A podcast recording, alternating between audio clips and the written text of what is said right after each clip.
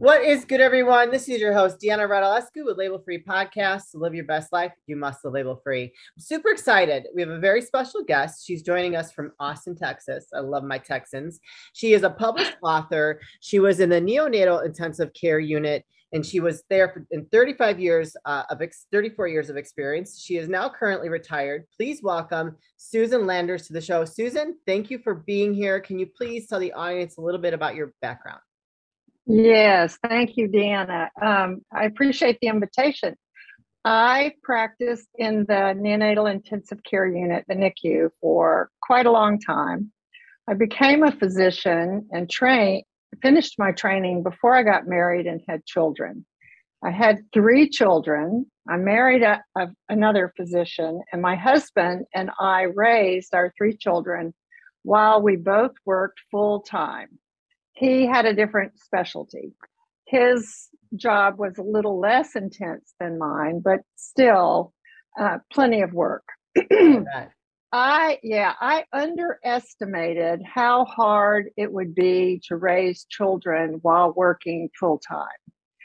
Um, I, and I and I love to talk to working moms nowadays, especially young millennials, because they've gotten this notion from all of us, from society, from culture, that you're supposed to be able to do everything.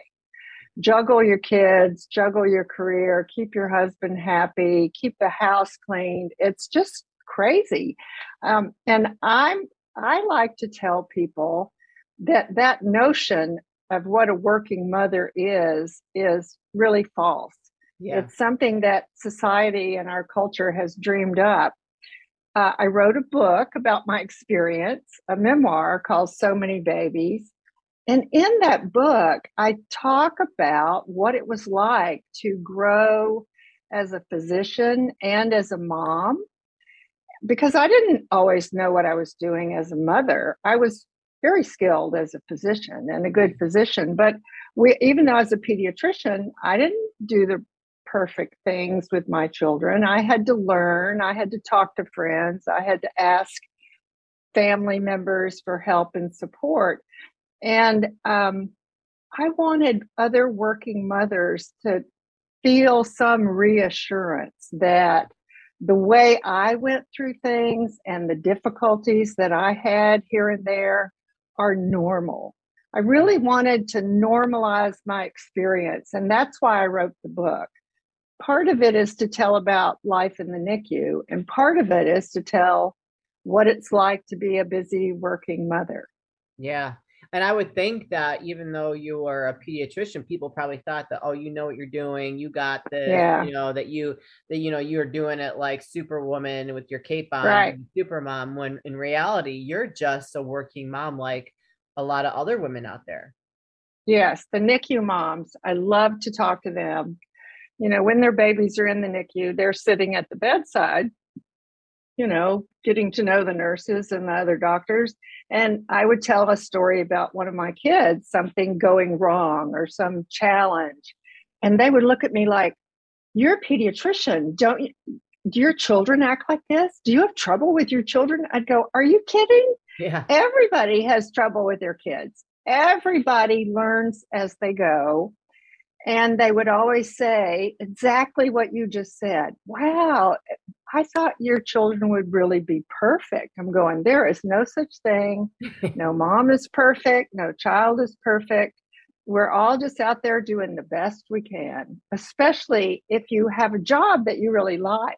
Yeah. You know, the, the other thing that's going on right now is that moms are being forced to choose between childcare and work yeah. For a number of reasons.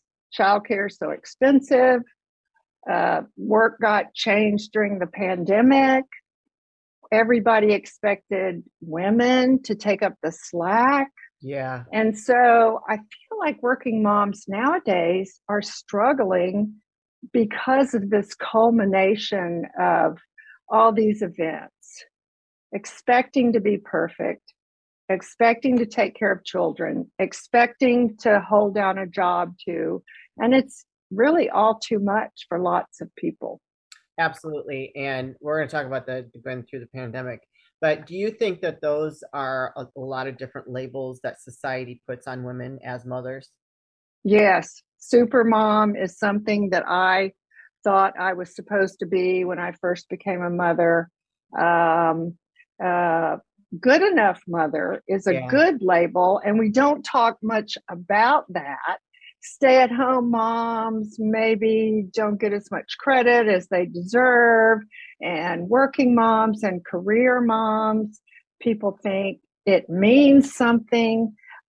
And uh, what I like moms to know is that if you work outside the home, and that is a little bit of an extra challenge, you are a better mother because you work at a job that you like.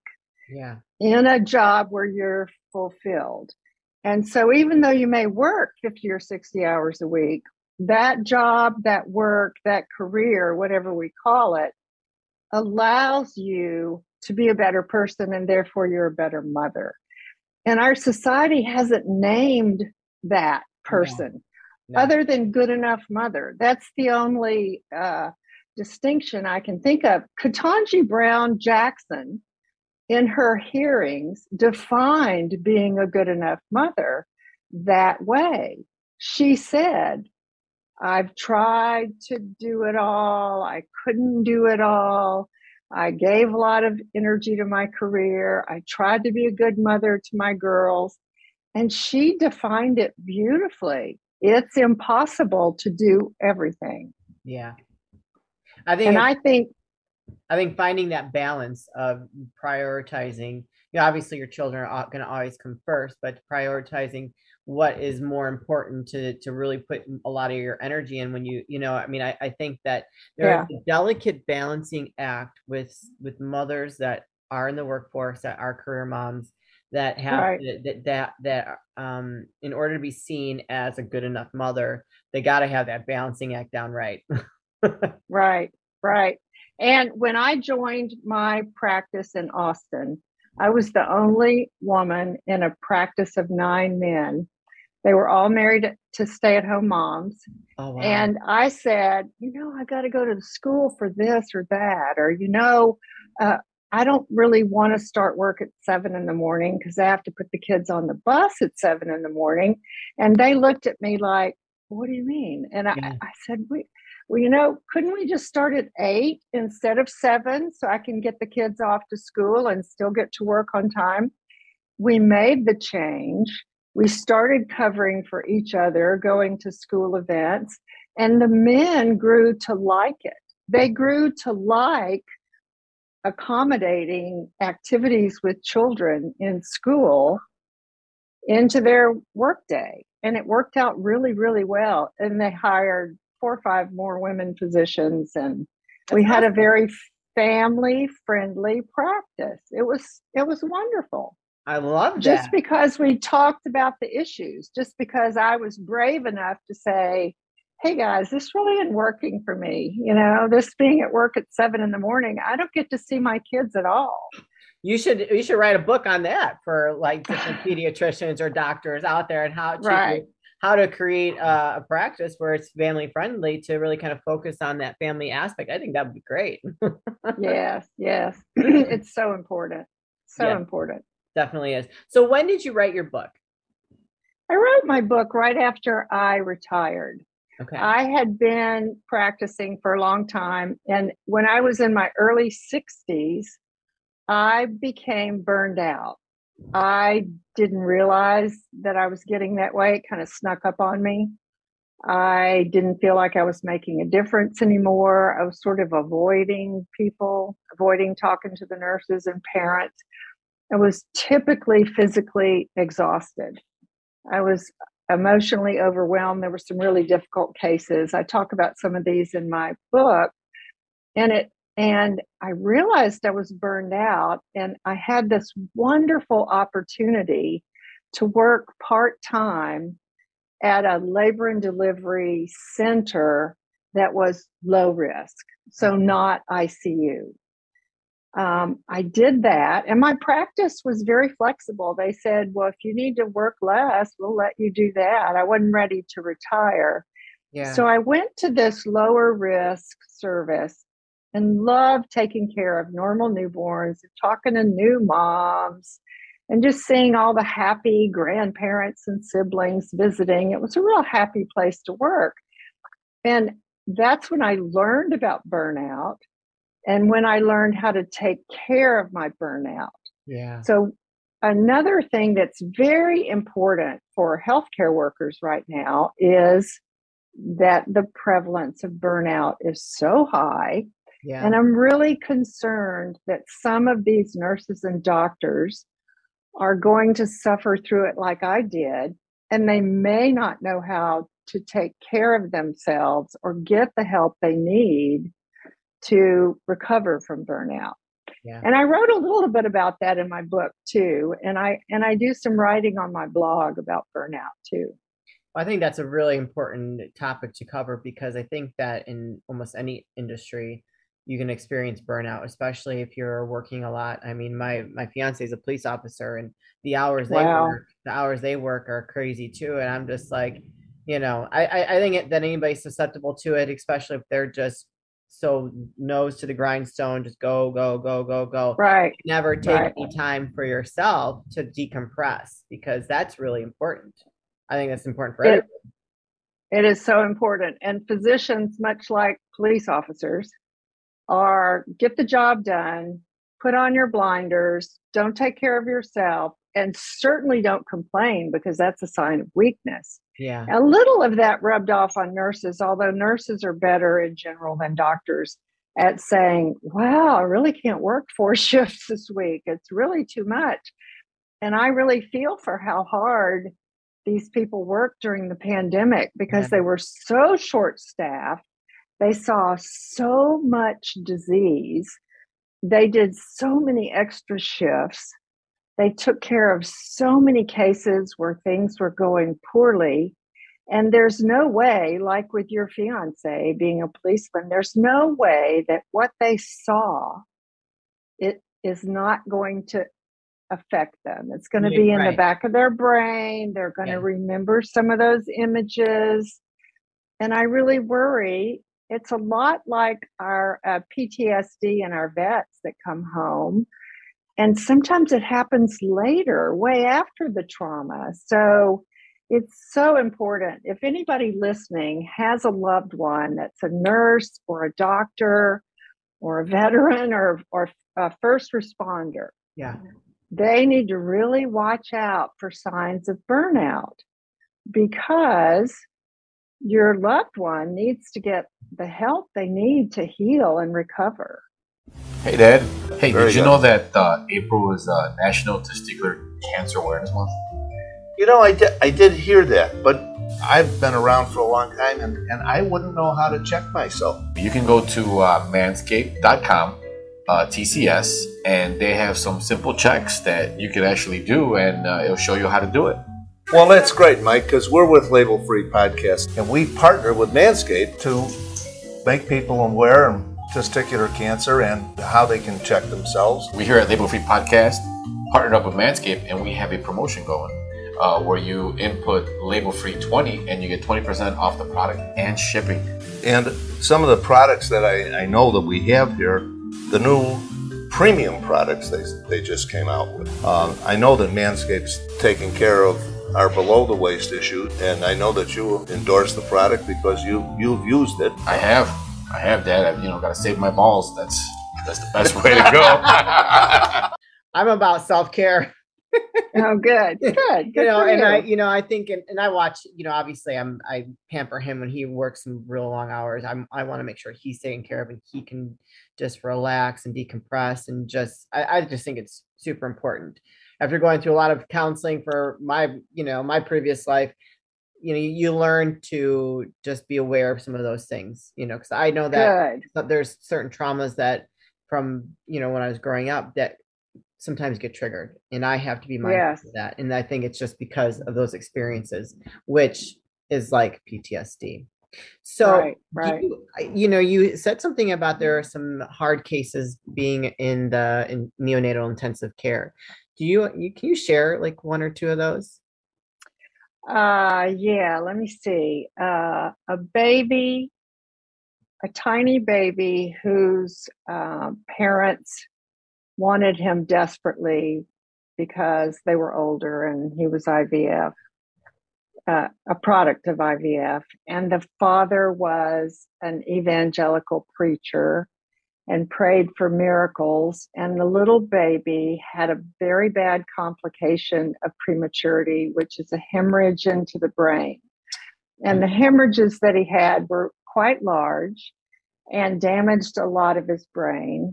And we told the parents, I was one of his doctors, that the his outcome would be very poor.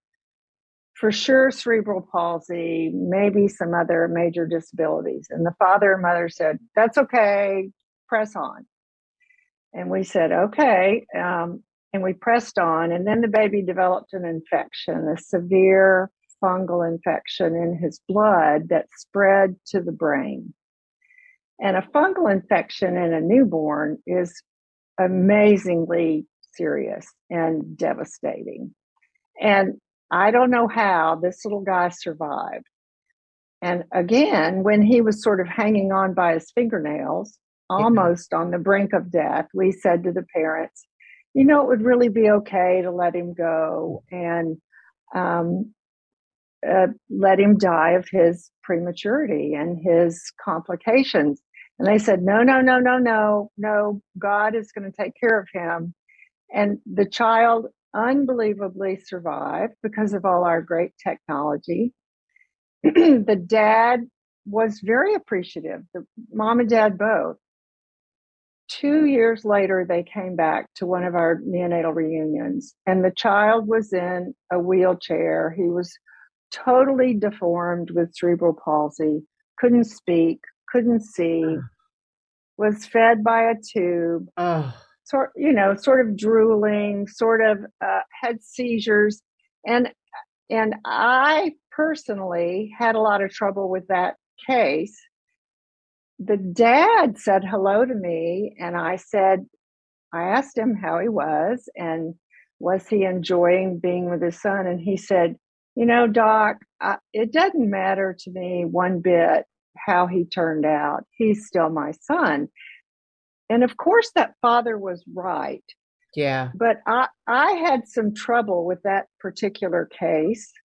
And there are other cases like that where there may be an opportunity for parents to make decisions about uh, stopping care or no longer going forward with more intensive care.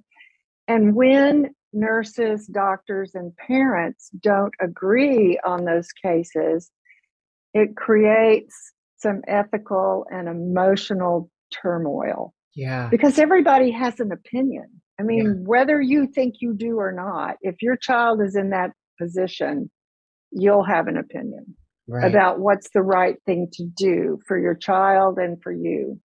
So, cases like that, that kind of case is called moral distress. And that's the thing that during the pandemic, there was so much of. yeah.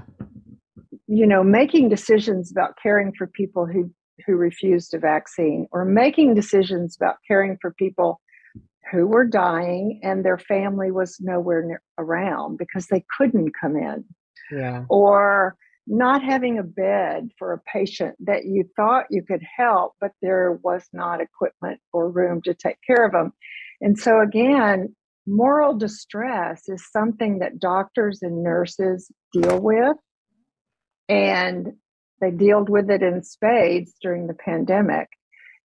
I dealt with it over a long haul, but at the very end, it kind of got the best of me too there were some cases that really, Deanna, were just so troublesome to me Yeah. that I carried the weight of those cases around with me. Does that make sense? It makes total sense. Like I almost wanted to cry. I mean, it's like a beautiful story that the the parents wanted to hang on, but it was also kind of, and excuse me for saying this, but also kind of selfish because the the, the child has got no quality of life. And I mean, as badly as I want a child now at this point in my life, and I would do anything, I would not want to subject a, my child or another living person to living like that. You know what I mean? Because that's no life to live. Well, you have expressed the paradox exactly. And those those kind of situations can really accumulate so that practitioners feel the weight of those emotional decisions and those ethical decisions and and mm. that that's not an uncommon thing that happens in the NICU. I mean, mm-hmm. tiny premature babies that have complications are actually pretty common. So. Yeah. Well, bless your heart. so, I mean, Thank I was going to ask you at that point, how did you deal with that? But it sounds like you didn't really deal with it at all. You just kept moving forward, and then well, caught up with you later. Well, I have to, I have to be honest here the dad and I disagreed, and I my recommendation was that they let the baby go. Yeah. Because because of my quality of life um, views. Right. And they and they disagreed. And the dad asked if he could have another doctor take care of his baby. Oh. And that is the only time in my life I've ever been asked by a parent not to be their child's doctor. And I said to the dad, That's fine. I've got plenty of partners. You're not hurting my feelings. I want you to feel good about the care your son is getting. Yeah. And so when I connected with the dad the two years later at the reunion, I really did want to let him know it was okay and that I just wanted him to be happy and his his wife and his baby to be happy. But that that case ended badly for me yeah. and that i had to leave that case and let one of my partners take it. Yeah. Well i mean if it's going to affect you like that you know there i think i probably wouldn't have been able i probably would have done been like you i probably would have suggested you know like think about the quality of life he's not going to be able to throw a baseball not going to have friends you know, not the kind of friends that a young child should have and not have the, the some same experiences, especially if he's not mobile at all. But anyways, that is a very uh, sad story. Sad and and I don't know, yes, very conflicting. yes, it is. Well, it is. based on that and how amazing you you've been and all the things that you've experienced and the, this awesome book that you've written, where can people find you, connect with you, and learn more? Oh, thanks. Um, my website is the best place to start, uh, susanlandersmd.com. And there I have a blog. You can buy the book there. You can uh, get extra resources for parents. I do want to say for listeners, most of the outcomes in the NICU are good. Okay. Most of the babies that enter the NICU for intensive care, whether they're tiny preemies or not, turn out to be perfectly normal children. And that's why I've put resources there for parents, milestone checkers, things like that. Um, I think that my website is the best place. I also have an account on Instagram and Facebook at Dr. Susan Landers, where people can find me. And I love uh, to get feedback from young parents and get questions. I think that's fun and stimulating. Awesome. Well, I will make sure I put all those links in the show notes, you guys. So if you are a young parent or you know one, you know, and that you connect with Susan's story and think that she could be of value or a great asset or a resource to someone you know, don't hesitate to go click that link, go check her out. Go send her a message. Go check out her book because i've been touched by her story and uh, i know that others will. So thank you susan so much for being a guest before we go do you have any last words of wisdom or advice you'd like to leave with the audience uh, i would like the audience to know that their doctors and nurses care for them very deeply and that oftentimes they're frustrated by a system that slows things down and gets in the way. And I want the audience to just take a deep breath and know that their doctors and nurses really do care about them.